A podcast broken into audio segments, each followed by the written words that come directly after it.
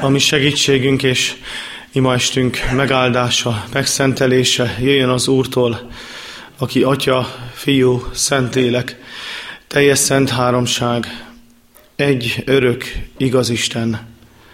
Amen. Dicsérünk téged, Urunk Istenünk, kegyelmedért, irgalmadért, és azért a csodáért, hogy még mindig előtted állhatunk, lehetünk.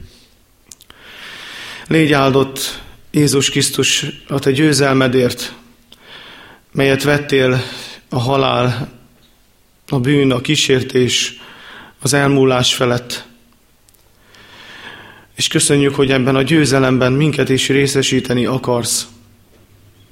A te gyermekeidet, teremtményeidet, megváltottaidat. Úrunk Istenünk, megvalljuk előtted, hogy önmagában micsoda harcaink vannak nekünk a lelkünkben, életünkben. Ezért kell könyörögnünk a te lelkedért, segítségért, hiszen rengeteg harcból érkeztünk most eléd.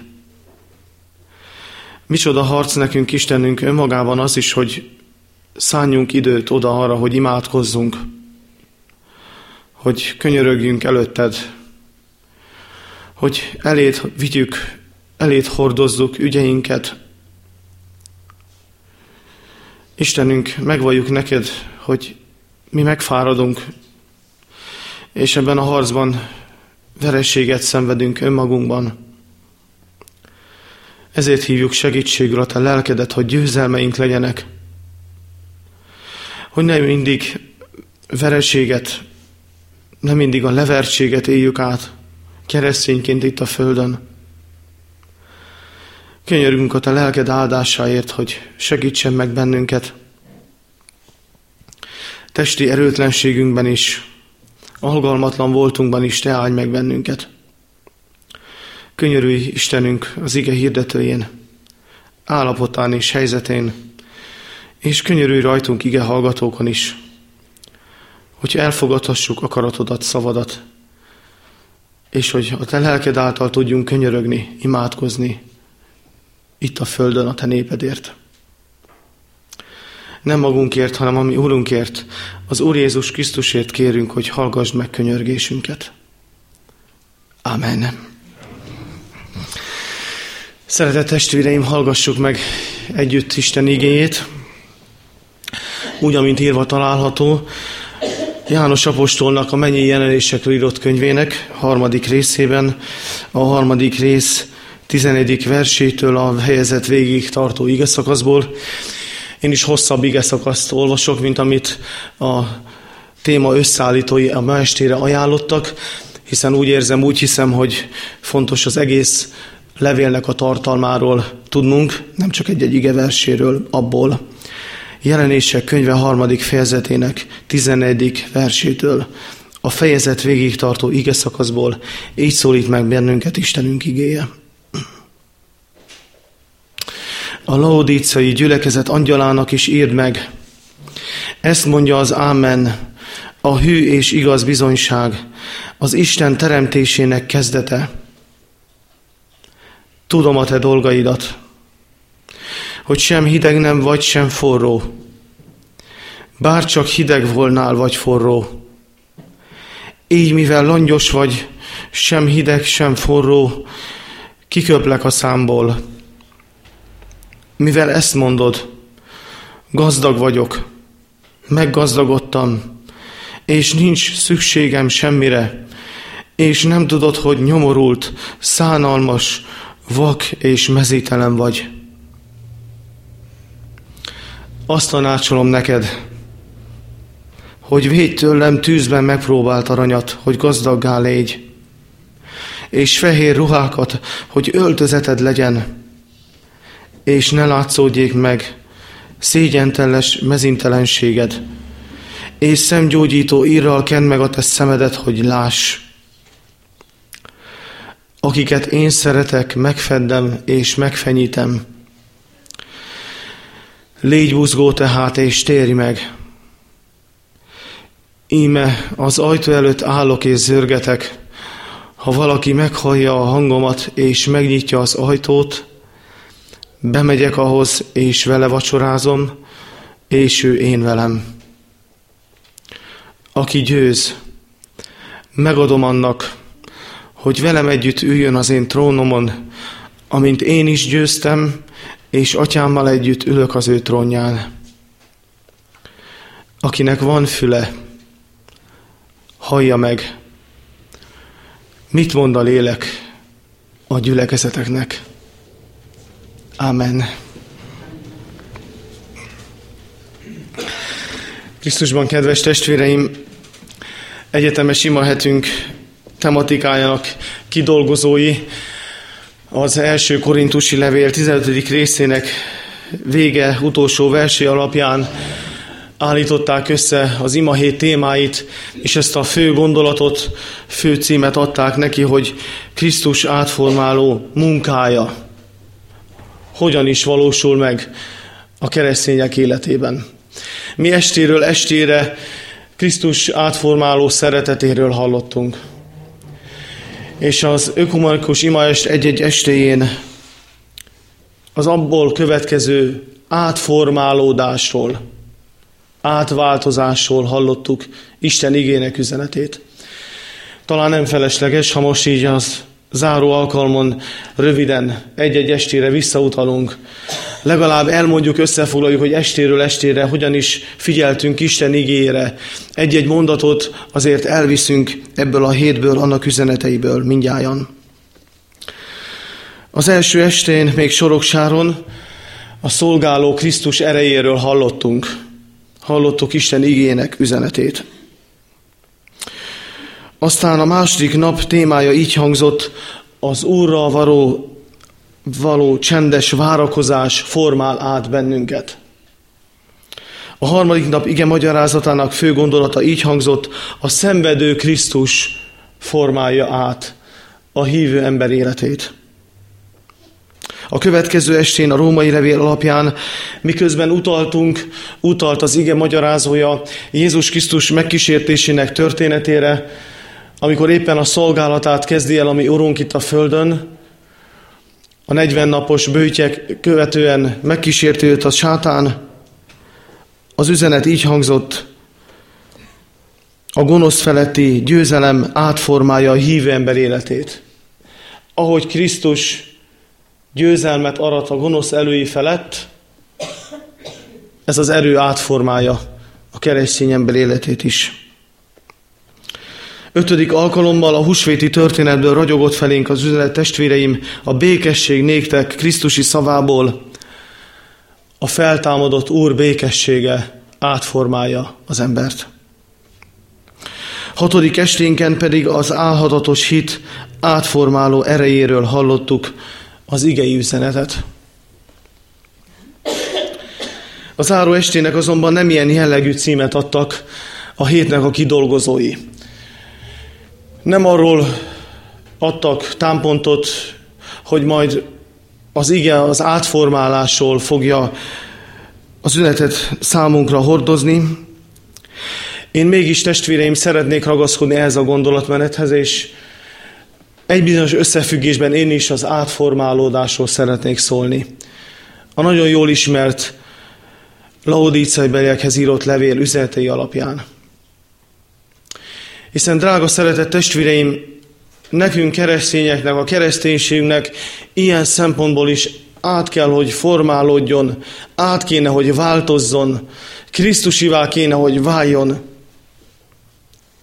Tudnilik abban a tekintetben, hogy a kereszténységünk, benne a magyar kereszténység is, a 21. század kereszténysége különösképpen is Isten ígéje szerint langyos.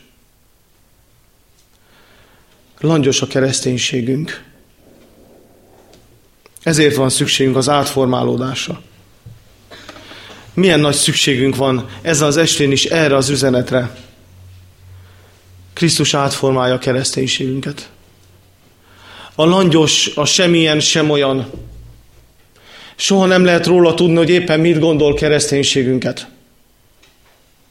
Át akarja formálni át akarja izzítani, forrósítani, tüzesíteni, hogy azzá lehessen, amiért Krisztus gondol róla.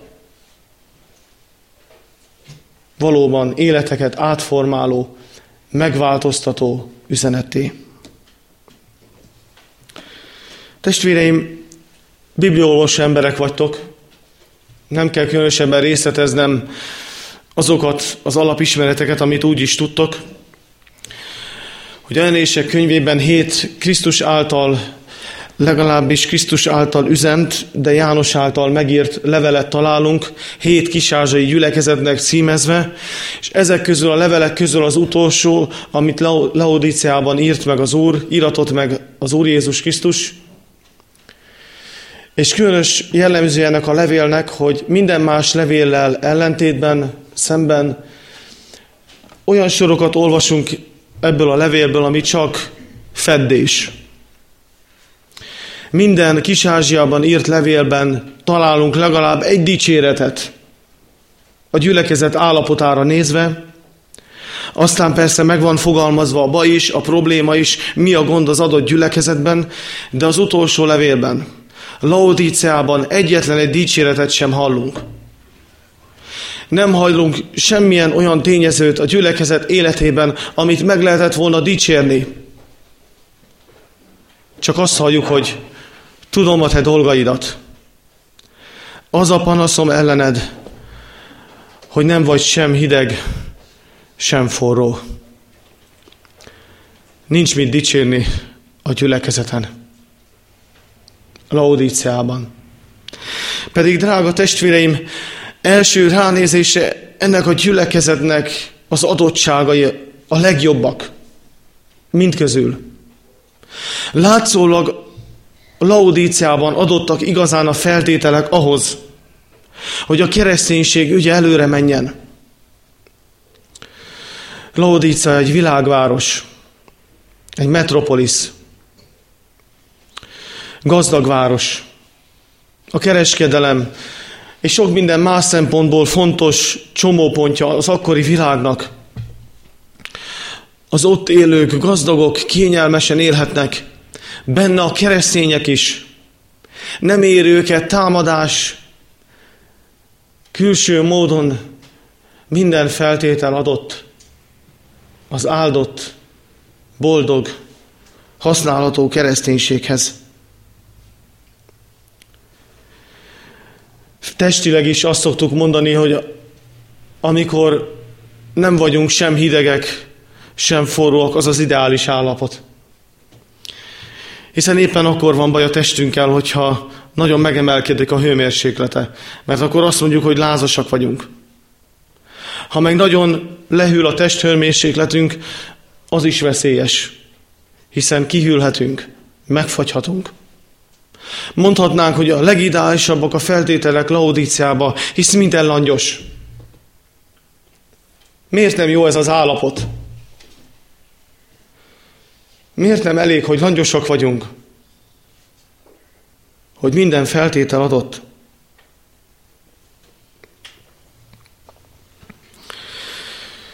Testvéreim, azért kell átformálódnunk Isten ígéhez szerint, mert a langyos kereszténység használhatatlan. Isten nem tud mit kezdeni a langyos keresztényekkel.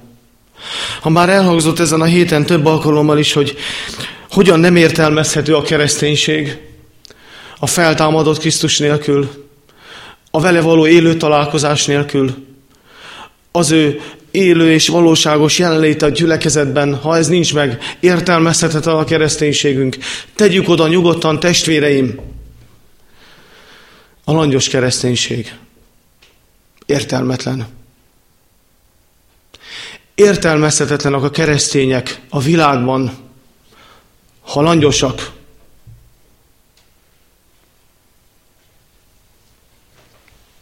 Gondoljunk most, szeretteim, a kapcsolatainkra. Hogy jól értsük, hogy miért veszélyes ez a langyos állapot. Gondoljatok az emberi kapcsolataitokra. El tudnátok ti viselni a kapcsolataitokban ezt az állapotot, hogy langyosodik? Hát el tudja viselni egy férj, egy feleség, ha élete párja csak úgy langyosan szereti? Nem jogos elvárás, hogy tűzzel, hogy szenvedéllyel, hogy magas hőfokon, hogy forrón. Úgy gondolom, testvéreim, ti is csak ilyen szeretetet tudtok elhordozni. Csak az ilyen szeretetet fogadjátok el, ugye? Akár szerelmi, akármilyen társas kapcsolatban, akár szülői, akár gyermeki, bármilyen kapcsolatról is beszélünk. Ugye nem elégeztek meg, hogy csak úgy épp, hogy langyosan szeressenek titeket. De így vagyunk a hazánkkal is, szeretett testvéreim. Hogy mondhatom, hogy magyar ember vagyok, ha hazámat csak immelámmal, csak épp hogy, úgy langyosan szeretem. Úgy, ahogy értelmezhetetlen a létünk, ha csupán langyosan éljük meg. A haza szeretet, a haza szeretése is csak így lehetséges. Langyosan nem lehet, csak forrón, magas hőfokon.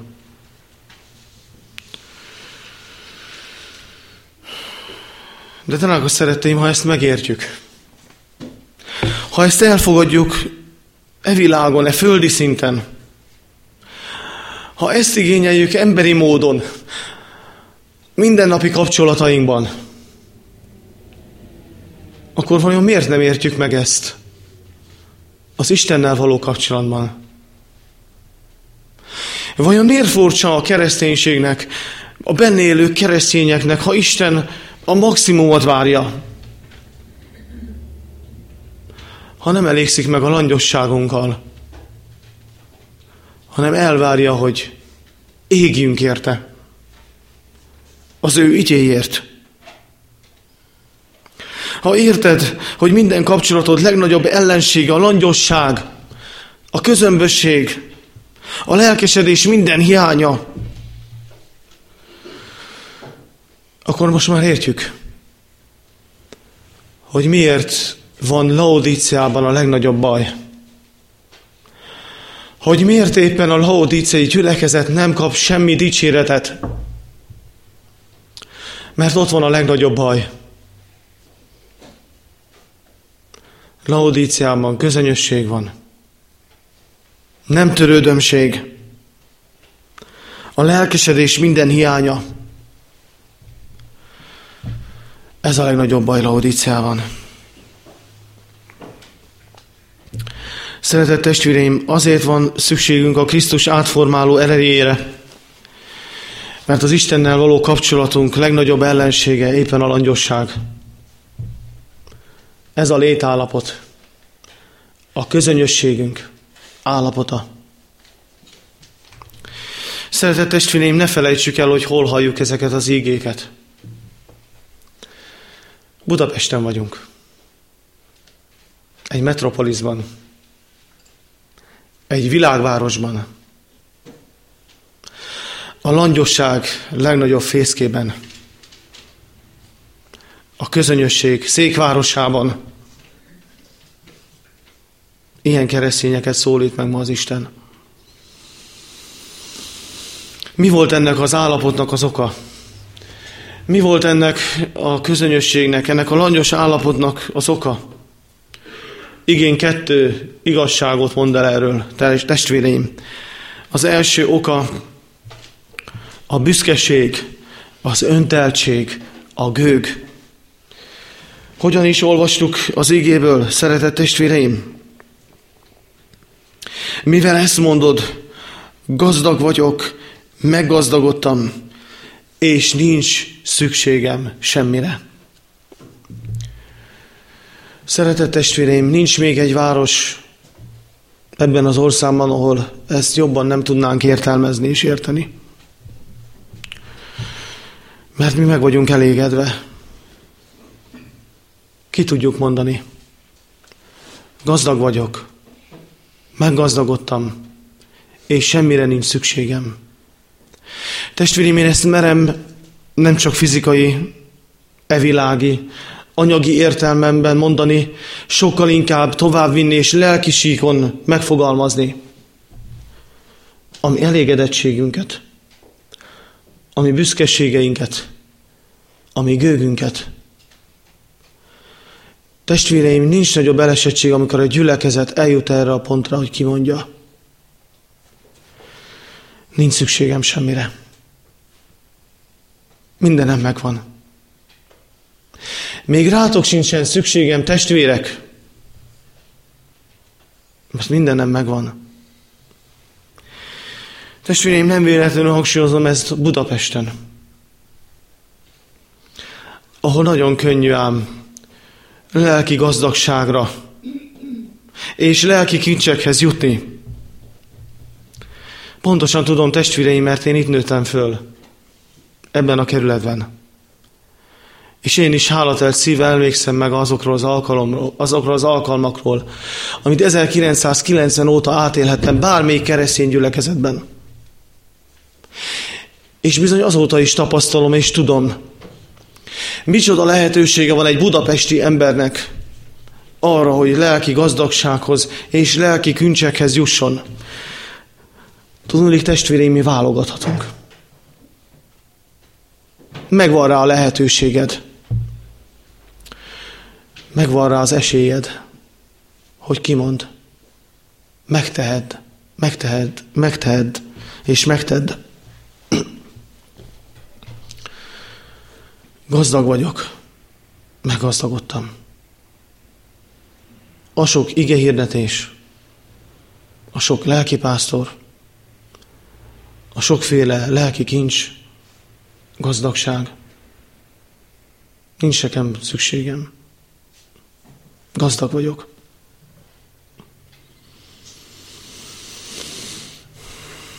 Hova vezet ez az állapot, testvéreim? Látjuk a laudícebelieken is, hogy kemény ez az állapot, hiszen ez egyenes út vezet a megelegedésség, az ön, önteltség a gőg útján egy közönyös állapotig, hiszen mindenem megvan. Miért izgulnék? Miért kéne nekem lángolnom? Miért, ne, miért legyek hideg? Ez az állapot a közönösségig vezet el, testvéreim.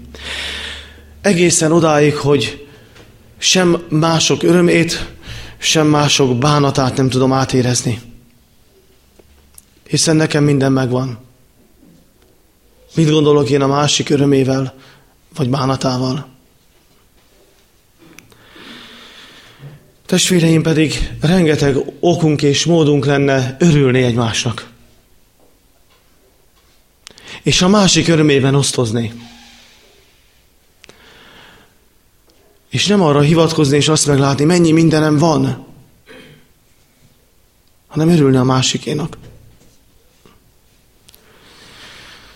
Drága testvéreim, én ezt személyesen úgy is átélem abban a félesztendőben, amióta itt vagyunk Soroksáron, hogy egy új gyülekezet születésének az örömében járunk. Mi annak az örömében járunk, hogy az a reménységünk, hogy január végétől egy új soroksári református gyülekezet fog megszületni, és elkezdeni az önálló életét. Nem az a tapasztalatom itt Budapestben, hogy ennek olyan sokan örülnének hogy éppen Budapesten, annak 23. kerületében egy új keresztény közösség, még ha az református is, de megszületik. Pedig micsoda öröm. Egy ilyen állapotú városban, egy ilyen lelkűségű városban szület egy új gyülekezete. Tegyük fel magunknak a kérdést, testvéreim, hogy közönösek vagyunk-e már az ilyen örömökhöz is. Tudunk mi egyáltalán örülni egymás örömének? Amikor növekedést látunk, amikor erősödést látunk, amikor Isten ügyének előrejutását látjuk, vagy megszoktuk. Ez is van. Ilyen is lehet.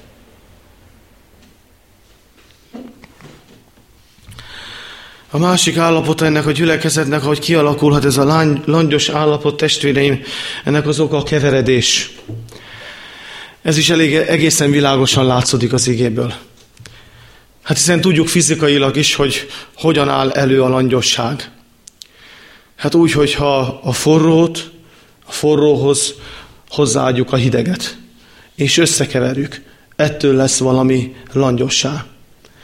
Saját gyermekeimről is tudom, amikor fürdethetem őket, sajnos ritkán fordul elő, de amikor én fürdetem őket, akkor mindig jelzik, hogy forró vagy hideg. És akkor tudom, hogy valamit hozzá kell adni. Vagy a meleget, vagy a hideget. Hogy elviselhető legyen. Hogy fogyasztható legyen. Keveredés. Abból áll elő a langyosság, szeretteim. Hogy úgy minden összekeveredik a kereszténységünkben. Hogy úgy minden benne lehet. És fel sem tűnik, hogy belekeveredett valami, ami nem oda tartozik.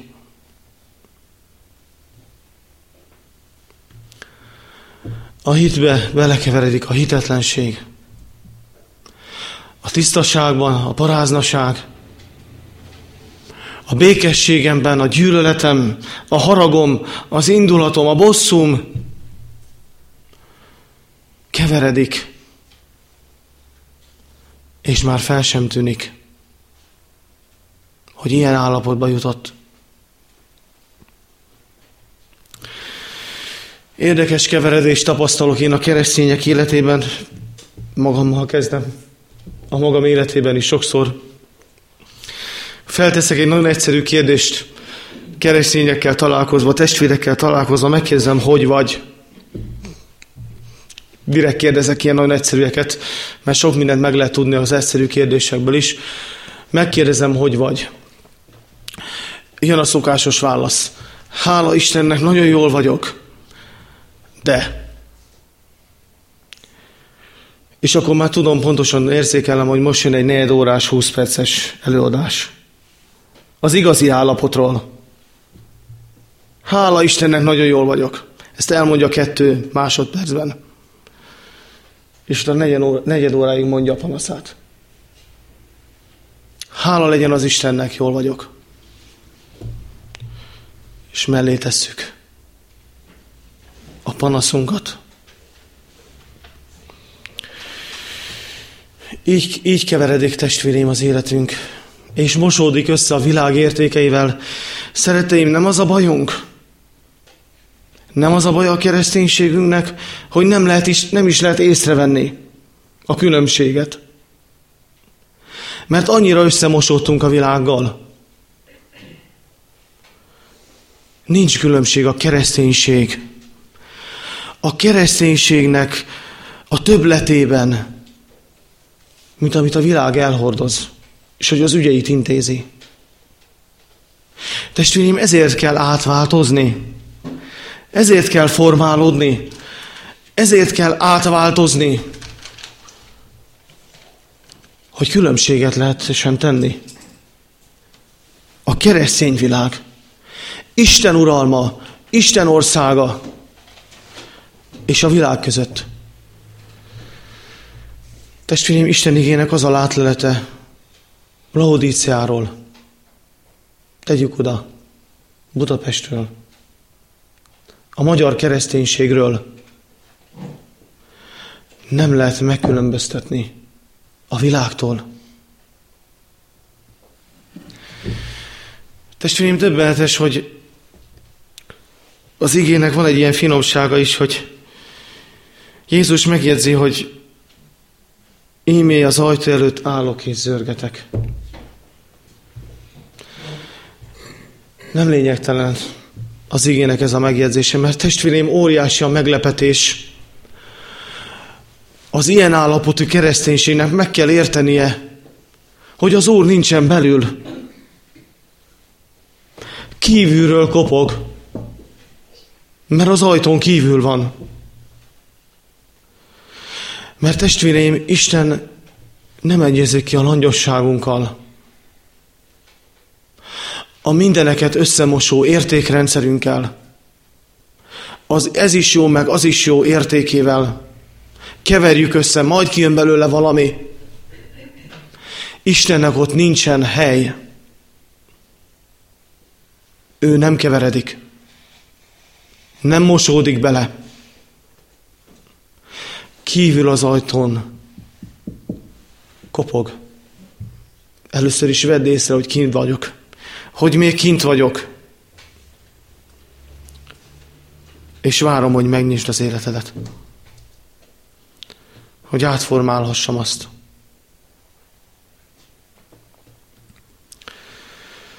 Drága szeretett testvéreim, a nagymeleg kereszténység is átformálásra, átváltozásra szorul. Nekünk ide is Krisztus kegyelme, Krisztus szeretete kell. Meg kell tanulnunk, kérnünk, várnunk Isten lelkét, hogy változtasson bennünket.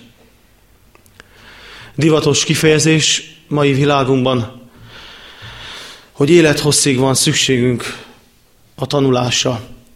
Már nem csak a lelkipásztorokra igaz, hogy a jó pap holtig tanul. Hogy hogyan hal meg, mégis azt most hagyjuk, de hogy ránk is vonatkozik. Mai élő keresztényekre. Ez a kihívás, hogy élet hosszig kell tanulnunk. Tanulnunk azt, hogy nehogy összekeveredjen, nehogy langyossá váljon, nehogy elviselhetetlen legyen, és nehogy észrevehetetlen legyen ebben a világban. Tanuljunk Krisztustól, és engedjünk formálódni általa. Ő az, aki ma is megszólított bennünket. Először tukrot tartott, fenyítő szavával megközelítette életünket, az ajtó előtt zörget és várja a mi szavunkat. Csak vele lesz győzelmünk, testvéreim. Nem az a győzelem, hogy ne bántsanak, hogy valahogy ezt a napot éljük túl, valahogy még ebben a világban valahogy érvényesüljünk, és éljük túl a mai napot. Krisztus szerint nem ez a győzelem. Krisztus nem ilyen győzelmet akar nekünk adni, hanem végleges és visszamonhatatlan győzelmet a bűn és a halál felett, a kísértések felett. Ő nem kiegyezést kínál, nem békét akar kötni a világgal, nem kiegyezni akar, és nekünk sem ezt az utat akarja adni, hanem győzelmeket. Ehhez pedig el kell fogadni, hogy rá van szükségünk. Rá mindig szükségünk van. Minden gyülekezetnek, minden helyzetű gyülekezetnek rá van szükségünk. Így legyen. Amen. Testvéreim, csendesedjünk el, és személyes kéréseinket, imádságunkat is vigyük az örökkévaló Isten elé. Akiket Isten lelke indít, azok hallható szóval is mondják el könyörgésüket, imádkozzunk. Urunk, méltó vagy arra, hogy dicsőítsünk téged győzelmedért. Légy áldott Istenünk, hogy neked az a tervedés gondoltod velünk, hogy győzelmeink legyenek. Köszönjük, hogy ez már benne van a te alkotói, teremtői tervedben, gondolatodban, hiszen mindent reánk nézve teremtettél és alkottál. Az embert akartad felmagasztalni és megajándékozni. azzal a méltósággal, hogy a te képviselődként, a te képmásodként ennek a teremtménynek is gondviselője legyen. Urunk Istenünk, köszönjük azt a méltóságot, amit az emberi lét jelent, és különösképpen azt a kegyelmet, hogy nem hagytál bennünket a bűn állapotában, hanem meg is váltottál bennünket annak átkától, hogy a bűn felett is átélhető legyen a diadal, a győzelem. Személyesen köszönöm neked, Istenem, hogy ezen az estén egyáltalán itt lehettem, és te győztél a testi állapot felett is. Köszönöm a te győzelmedet, amelyet a kereszten értünk, végeztél, és megszereztél. Köszönöm, hogy mindannyiunkért. Köszönöm, hogy egész Budapestért. Köszönöm, hogy egész hazánkért hullott a te véred, és hogy te minden magyarért, és minden nem magyarért, ember gyermekedért meghaltál, hogy győzelmeink lehessenek. Ó Istenünk, bocsáss meg nekünk langyos állapotunkat, meleg kereszténységünket, hogy minden határ összemosódott már, és hogy oly annyira nem vagyunk felismerhetőek ebben a világban, mint a te gyermekeid. Ó Istenünk, könyörgünk lélekért, hogy hadd járjon át ismét újra, vagy talán először bennünket a te tüzed, hogy a lángra lobbanjon a szívünk, te érted, a te ügyedért. Hadd könyörögjünk még, Istenünk, azokért, akik még hidegek. Olyan jó tudnunk, hogy az ő állapotuk sem végleges.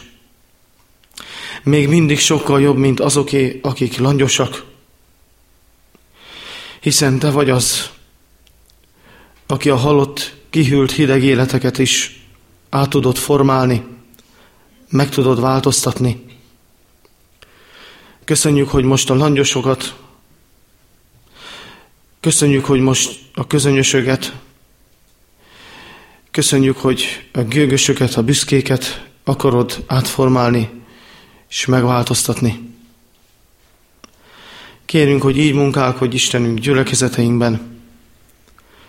Légy mindannyiunk őriző és megtartó pásztora. Annak a nevében kérünk, aki így tanított minket imádkozni. Mi atyánk, aki a mennyekben vagy, szenteltessék meg a te neved, jöjjön el a te országod, legyen meg a te akaratod, amint a mennyben, úgy a földön is. Minden napi kenyerünket add meg nékünk ma, és bocsáss meg a mi védkeinket, miképpen mi is megbocsájtunk az ellenünk védkezőknek, és ne védj minket kísértésbe, de szabadíts meg a gonosztól, mert tiéd az ország, és a hatalom, és a dicsőség mindörökké. Amen. Íme az ajtó előtt állok és zörgetek. Ha valaki meghallja a hangomat, és megnyitja az ajtót, bemegyek ahhoz, és vele vacsorálok, és ő én velem. Amen.